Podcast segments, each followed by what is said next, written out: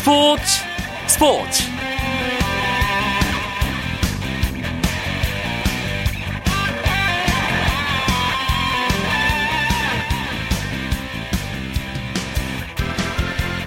안녕하십니까. 월요일 밤 스포츠 스포츠. 아나운서 이광용입니다. 스포츠계가 2015년 새로운 시작을 분주히 준비하고 있습니다.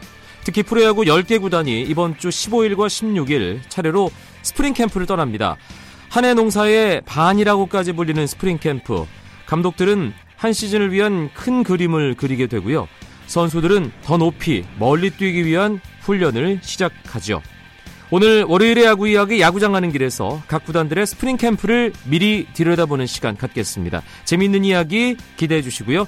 먼저 오늘 들어온 주요 스포츠 소식 정리하면서 월요일 밤 스포츠 스포츠 출발합니다.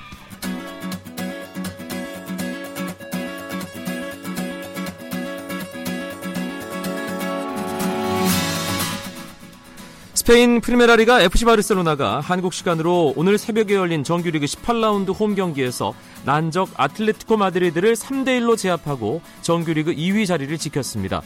오늘 승리로 바르셀로나는 한 경기를 덜 치른 상황인 선두 레알 마드리드를 승점 한 점 차로 바짝 뒤쫓, 뒤쫓게 됐는데요. 특히 리오넬 메시의 활약이 빛났습니다. 메시는 한 골에 한 개의 도움을 기록하면서 팀 승리를 이끌었습니다. 경기가 끝난 뒤 스페인 언론과 인터뷰에서 메시는 최근 이적설과 감독과의 불화설에 대해 팀을 떠날 생각도 없고 루이스 엔리케 감독과 사이에 불화도 없다며 소문을 일축했습니다. 네덜란드의 빙속 황제 스벤 크라머 선수가 유럽 선수권 대회 일곱 번째 종합 우승을 차지했습니다. 러시아에서 열린 2015 스피드스케이팅 유럽 선수권에서 크라머는 500m, 1500m, 5000m, 1000m 기록 합계 149.928점을 얻어 우승을 차지했는데요. 기존의 6회 최다 우승을 넘어선 새로운 기록을 세웠습니다. 장거리가 주종목인 크라머는 500m에서 10위, 1500m에서 5위에 머물렀지만 5000m와 1000m에서 압도적인 기록으로 1위를 휩쓸며 정상에 올랐습니다. 프로야구 SK 와이번스의 안치홍 선수가 은퇴를 발표하며 13년간의 선수 생활을 마감합니다. 2002년 연세대를 졸업하고 LG 트윈스에서 선수 생활을 시작한 안치홍은 LG가 최하위로 떨어진 2008년 통산 13호 사이클링 히트와 데뷔 이후 첫 세 자릿수 안타를 기록하며 난세 영웅이라는 별명을 얻기도 했는데요. 2010년에는 SK 와이번스로 트레이드되면서 한국 시리즈 우승에 한 몫을 담당하기도 했습니다. 이번 시즌을 앞두고 팀에서는 재계약을 제안했지만 후배 선수들에게 기회를 주기 위해 은퇴를 결심했다고 안치홍은 밝혔습니다. 안치홍 선수가 13시즌 동안 남긴 통산 기록은 1226경기 출장, 314안타, 타율 2할 오픈 6리, 32홈런, 169타점, 25개의 도루입니다.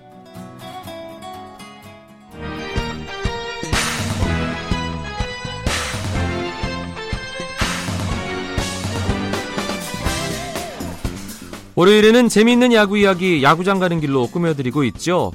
본격적인 스프링 캠프 이야기를 하기 전에 특별한 현장 먼저 안내해 드립니다. 막내에서 벗어나 강팀으로 이미 거듭난 NC 다이노스의 시무식 현장을 다녀온 일간 스포츠의 유병민 기자가 연결되어 있습니다. 유 기자 나와 계시죠? 네, 안녕하세요. NC 다이노스 시무식 오늘 있었습니다. 분위기가 어땠나요? 네, 오늘 NC 구단의 2015 시즌 시무식이 그 마산 올림픽 기념관 공연장에서 열렸는데요. NC는 지난 시즌에 3위를 차지하면서 창단한 후 창단 2년 만에 포스트 시즌을 진출하는 그런 쾌거를 이룩했습니다. 때문에 올해 오랜만에 선수들이 모였지만 굉장히 화기애애하고 좋은 분위기 속에서 시무식이 진행됐습니다. NC 선수들 중에서 가장 눈에 띄는 건 역시 이번 시즌 새로운 주장으로 뽑힌 이종욱 선수죠. 네, 그렇습니다. NC는 2013-2014 시즌에 이호준 선수가 2년속 주장을 맡았었는데요. 이제 주장, 주장 완장을 이종욱 선수가 물려받게 됐습니다. 이종욱 선수에게 만나봤더니 김경문 감독과 식사하는 자리에서 김경문 감독이 이종욱 선수에게 어, 주장직을 제안을 했다고 하고요. 또 여기에서 책임감을 느낀다고 이렇게 말했습니다. 지난해 시무식이었죠. 당시 주장이었던 이호준 선수가 올해 목표는 4강이다 이렇게 네. 밝혔고 실제로 가을 야구를 NC가 했습니다. 이종욱 선수는 올해 새 주장 어떤 얘기를 했나요? 이종욱 선수가 이제 성격이 되게 차분하고 조용한 성격이거든요. 그렇죠. 때문에 이렇게 막 목표나 이렇게 뭐 그런 것을 공개적으로 드러내진 않는 성격이에요. 대신에 선수들에게 초심을 강조를 했습니다. 어, 이종 선수는 지난 시즌 우리가 좋은 성적을 냈는데 이거를 빨리 잊어야 된다. 뭐 자만과 방심을 하지 않으면 안 된다. 하면 안 된다. 최선을 다해서 초심으로 돌아간다면 또 다른 기적을 만들어낼 것이라고 이렇게 말했습니다. 이종욱 선수 이야기를 유병민 기자가 직접 들어봤는데 청취자 여러분들과 좀 나눠볼까요? 네. 전문가들께서 분명히 저희 팀을 강팀으로 안 보실 거예요. 네. 저 또한 그렇게 생각을 많이 했었고 딴 팀들은 전력 공학을 많이 했다고 뭐 기사도 많이 나오고 그러더라고요. 하지만 그 안에 또 반전이 있지 않을까 생각하고 있어요. 네. 기대 안 했을 때 반전이 나오면 더 멋있을 것 같아요. 일단은 일단 전주훈련 가면 그때 뭐 어떤 윤곽이 다 나올 것 같아요. 네. 감독님 야구에 대해서 또 많이 알고 있고 감독님 생각도 어느 정도 많이 알고 있기 때문에 어, 최대한 그쪽에 포커스를 맞춰야 되지 않을까. 오늘이 주장으로서 첫 소집이죠 선수. 네. 생각했던 말 첫 마디. 뭐 이런 게 있나요? 뭐 모르겠어요. 아직 저도 들어가 봐야 되겠는데. 선수들에게 이것만 좀 지키자라고 강조하고 싶으신 게 있다면 어땠을까요? 저는 일단은 야구 선수가 야구장에서 정말 끝까지 최선 다했으면 좋겠어요. 절실함을 갖고 간절함을 가지고 매 경기 매 경기. NC 다이노스의 2015 시즌 새 주장 이종욱 선수의 목소리 함께 하셨고요. 그런데 김경문 감독과 이호준 선수가 오늘 시무식에 불참했다고요? 네, 그렇습니다. 오늘 NC 시무식에는 코칭 스태프와 선수단 그리고 전 직원이 참가하면서 열렸는데요. 하지만 그 김경문 MC 감독과 전임 주장인 이호준의 모습은 보이지가 않았습니다. 어, 김경문 감독은 미국에 현재 머물고 있고 이호준은 개인 훈련 때문에 하와이로 건너갔기 때문인데요. 어, 김경문 감독은 지난 시즌을 마친 뒤에 가족이 있는 미국으로 돌아갔습니다. 거기서 두달 동안 가족과 시간을 보내면서 어, 벌써부터 올 시즌 전력 구상을 하고 있는 것으로 알려졌습니다. LG 트윈스 양상문 감독의 경우는 시무식에서 금주령을 내리면서 선수들을 놀라게 했는데 오늘 NC 시무식에서는 특별한 어, 이벤트나 이야기 안 나왔습니까? 일단 이태일 대표가 신년사를 통해서 올 시즌 NC 구단의 캐치프레이즈를 발표를 했습니다. 어, 이태일 대표는 이기든 지든 당당한 모습을 보여줄 수 있기를 희망한다면서 그러기 위해서는 늘 최선을 다하고 전력 질주를 해야 된다. 어, 전력 질주를 한 다음에는 결과에 관계없이 부끄럽지 않다고 말을 했는데요. 그러면서 올 시즌 NC의 캐치프레이즈는 전력 질주로 어, 정했습니다. 네. 지난 시즌에는 동반 질주였거든요. 어, 어, 선수들이 하나 돼서 도전, 과 난관을 극복해 가려고 했다고 그렇게 평가를 하고 있는데 올해는 전력 질주 더 열심히 뛰어서 목표를 달성하자는 뜻이 내포되어 있습니다. 전력 질주하게 될 NC 다이노스 2015 시즌 스프링 캠프로 시작될 텐데 일정이 어떻게 됩니까? 네, NC 선수단은 이제 오는 15일 날 그 스프링 캠프가 시작되는 미국 애리조나로 출발을 합니다. 어, 그곳에서 49박 50일 동안 미국 본토에서만 온전히 스프링 캠프를 치르는데요. 어, 스프링 캠프 1차 훈련은 애리조나에서 2월 16일까지 진행이 됩니다. 이후 2월 17일부터는 LA로 이동을 해서요. 어, UYA 컴튼 야구장으로 이동해서 3월 4일까지 2차 스프링 캠프를 치를 예정입니다.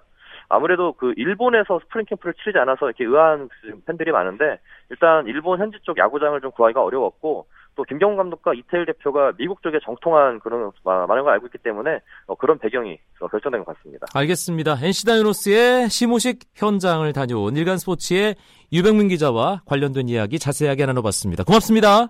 네, 고맙습니다. 쳤다 하면 홈런이고 슛 골이고 각본 없는 한편의 드라마. 그것이 바로 그것이 바로 손에 잡힌 우승 트로피. 목에 걸린 그 메달 너와 내가 하나 되는 그것이 바로 그것이 바로 그것이 바로 꿈꾸던 스포츠. KBS 1라디오 이광용의 스포츠 스포츠. 월요일 밤 스포츠 스포츠 야구장 가는 길. 지금부터 프로야구 10개 구단의 스프링 캠프 이야기 본격적으로 시작합니다. 오늘은 새 목소리를 여러분께 들려드리겠습니다. 중앙일보 김효경 기자입니다. 어서 오세요. 네, 안녕하세요. 예, 우리 야구장에서만 보다가 스튜디오에서 보니까 또 새롭네요. 예, 저도 반갑네요. 예, 잘 부탁드리겠습니다. 스프링 캠프가 정말 야구 구단들에게 있어서는 중요한 일정이잖아요. 아, 프로야구 10개 구단 이번 주 15일과 16일 그러니까 목요일 금요일 일제히 캠프 훈련장으로 이동하죠. 네 그렇습니다.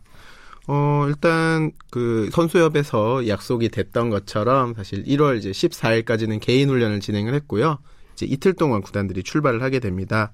어, 많은 팀들이 일단 미국의 1차 캠프를 꾸리고요. 네. 이제 일본으로 이동을 하게 됩니다. 뭐 말씀 해- 어, 유병민 기자가 말씀하신 대로 NC 같은 경우는 이제 미국에서 모든 일정을 치르고요. 넥센은 이제 16일부터 다음 달 18일까지 미국 애리조나 서프라이즈, 그리고 롯데와 두산은 피오리아, LG는 글렌데일에 있는 LA 다저스 스프링 캠프 구장을 이용합니다. 음. 그리고 2월 중순에 이제 구단들은 모두 일본으로 넘어가고요. 넥센과 LG는 오키나와 그리고 두산은 미야자키, 롯데는 가고시마로 갑니다. 어, 또 SK 같은 경우에는 좀 특이하게 플로리다에서 훈련을 하는데요. 네. 어, 플로리다에서 1차 캠프를 마치고 오키나와로 이동을 합니다. 삼성은 미국 본토가 아닌 괌에서 1차 훈련을 마치고 오키나와로 넘어가고요. 기아와 한화, KT의 경우에는 일본에서 모든 일정을 소화합니다.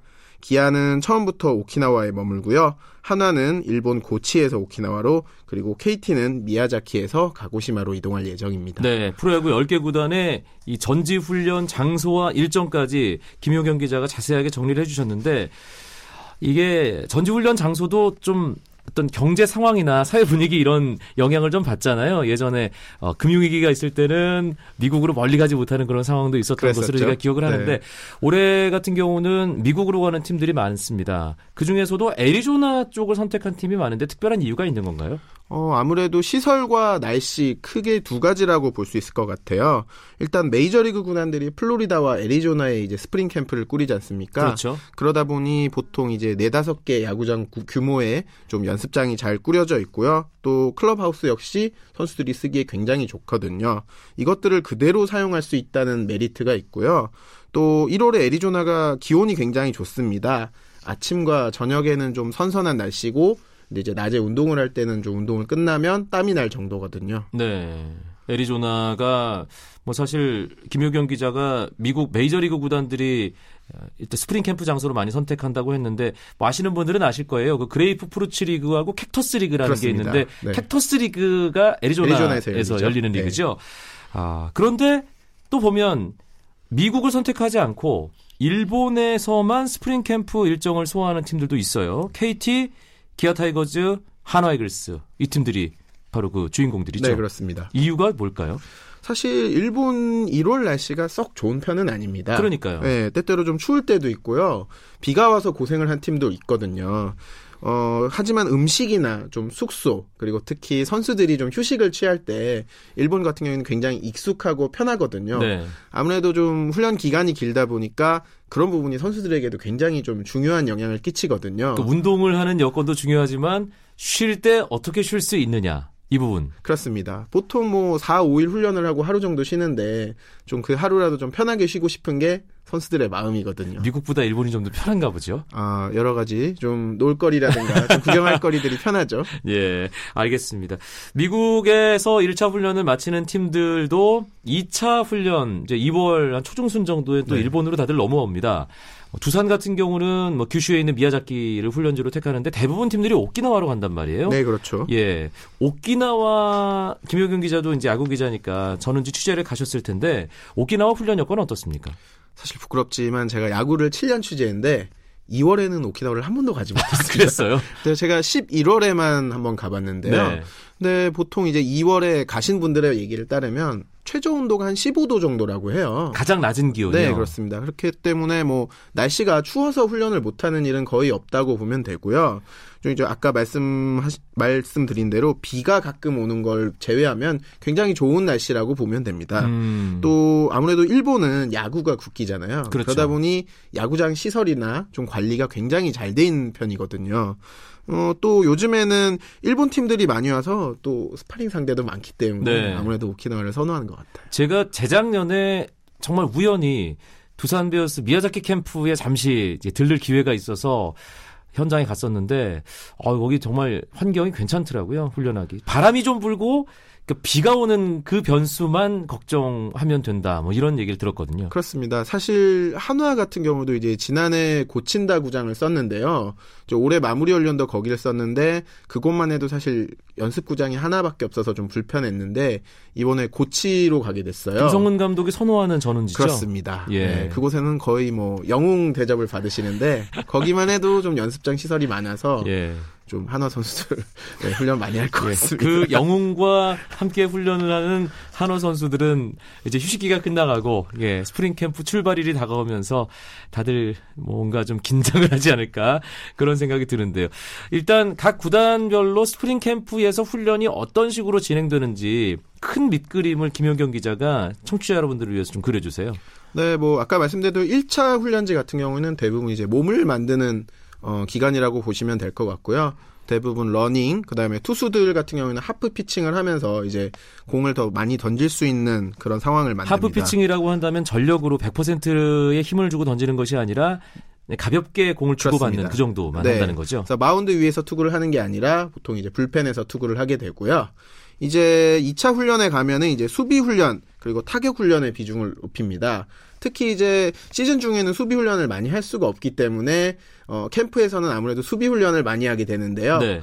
우리가 익히 알고 있는 지옥 훈련 이게 대부분 수비 훈련이죠. 음. 또 요즘에는 이제 시프트들이 굉장히 중요도가 높아졌잖아요. 시프트라고 한다면 각 타자의 타구 특성에 맞춰서 그 맞춤형 수비를 하는 것을 네. 의미합니다. 예. 이제 외야에서 중계 플레이라든가 이제 각 타자들의 상황에 맞춘 수비 연습들을 굉장히 많이 하게 됩니다. 어, 물론 개인 훈련은 또 따로 하게 되어 있죠. 네. 김효경 기자가 지옥 훈련은 수비 훈련이다. 뭐 이렇게 얘기를 했는데 그 수비 훈련, 지옥 훈련 제일 많이 하고 올 팀이 어디냐고 묻는다면 뭐 대답을 야구 팬들은 다 알고 계실 겁니다. 고치로 스프링 캠프를 떠나는 한화 이글스죠. 어, 마무리 훈련을 제가 갔었는데 선수들 굉장히 좀 힘들어 보였어요. 어, 수비 훈련을 이제 따로 하는 구장이 있고 메인 구장이 따로 있었는데 어, 이번 그 캠프에서 가장 화보에 비슷한 사진이 많이 나왔던 김회성 선수 같은 경우에는 거의 매일 어, 연습구장에 검은 흙으로 유니폼을 색칠을 했다가 네. 다시 노란 흙으로 색칠을 하는 그런 일과가 이어지기도 했었거든요. 네. 제가 감독님께 이제 오늘 전화를 드렸는데 거의 뭐 비슷한 강도 어, 대신에 이제 경기 이제 홍백전이죠 자체 평가전을 좀 많이 하기 때문에 어, 마무리 훈련보다는 좀 덜 힘들 것 같다는 네, 그런 얘기를 하지만 하셨습니다. 그건 감독님 생각일 것 같고요. 네. 예, 선수들에게는 또 한 번의 지옥이 기다리고 있지 않을까. 예, 그런 생각이 드는데요. 사실 또 이제 일간 스포츠에서 이제 이번에 사자성어 감독님께 좀 여쭤봤어요. 김성근 감독께요. 네, 뭐 10개 아, 구단 10개 구단 네, 감독께. 예. 감독, 김성근 감독님께서 하신 말씀이 분골 쇄신이었습니다. 정말 그 한자 그대로의 어떤 그 팀 분위기가 만들어지지 않을까. 뭐 외국인 선수도 예외가 없어요. 예. 사실 이제 유먼과 탈보트 선수가 이제 하나에서 뛰게 됐는데 이 선수들도 보통은 2월에 외국인 선수들이 들어오는데 1월 25일에 합류할 예정입니다. 네, 팀 분위기를 말해주는 또 하나의 대목이 아닌가 싶습니다. 일본 스프링 캠프에서 사실 뭐 장점이 있다면 일본 프로야구 1군 팀들과 연습 경기를 또 많이 하게 되잖아요. 네, 그렇습니다. 삼성이 연습 경기 스케줄은 가장 많다면서요.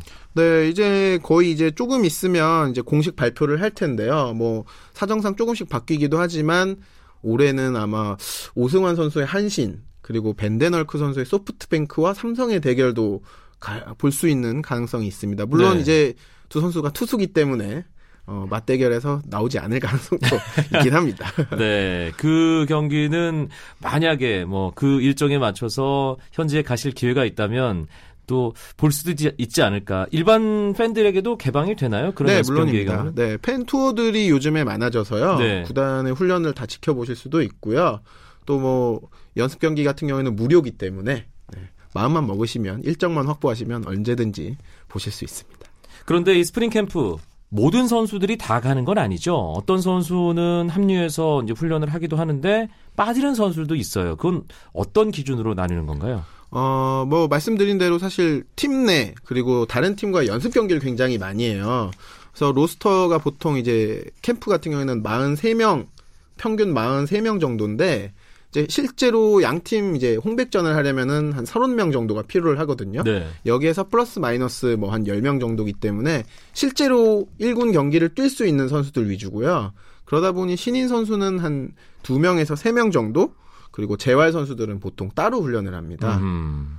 많지는 않습니다. 그러면 스프링 캠프에 합류하지 못하는 선수들, 팀당 보유 선수가 뭐 많은 팀은 한 7, 80명까지 그렇죠. 되잖아요. 네, 그런 선수 선수들은 포함하면. 어떻게 이 기간을 보내게 되는 거죠? 그나마 좀 요즘은 환경이 나아진 게 이제 이군들도 예전과 달리 좀 캠프를 가고 있어요.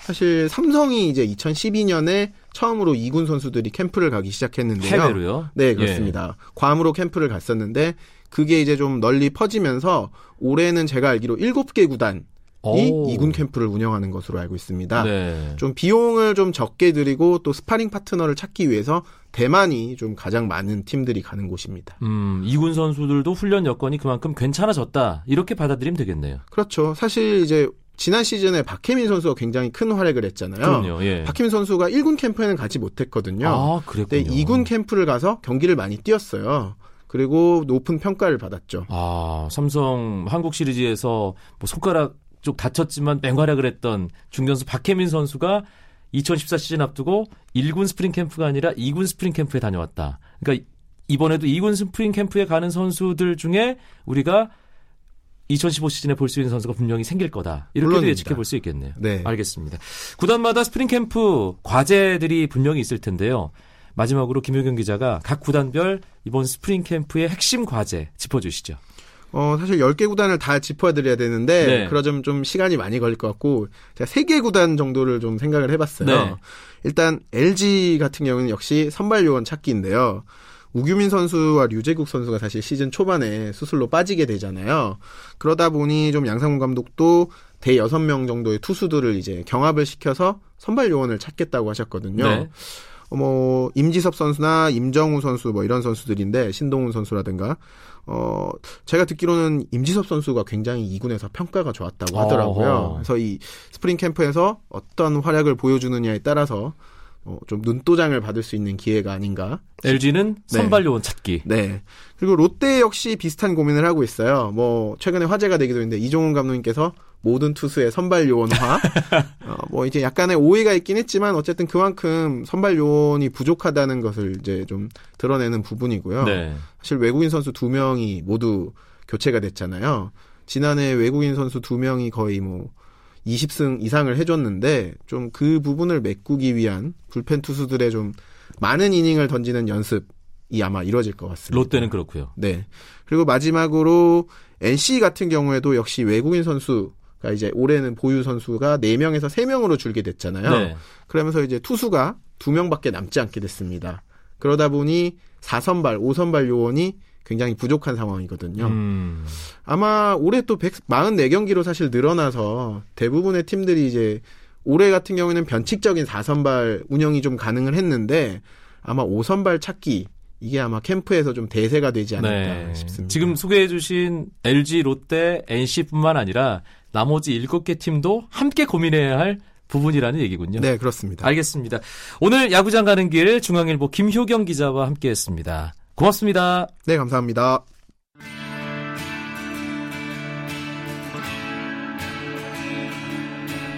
내일도 재미있는 스포츠 이야기 준비해서 9시 35분에 뵙겠습니다. 아나운서 이광용이었습니다. 고맙습니다. 스포츠 스포츠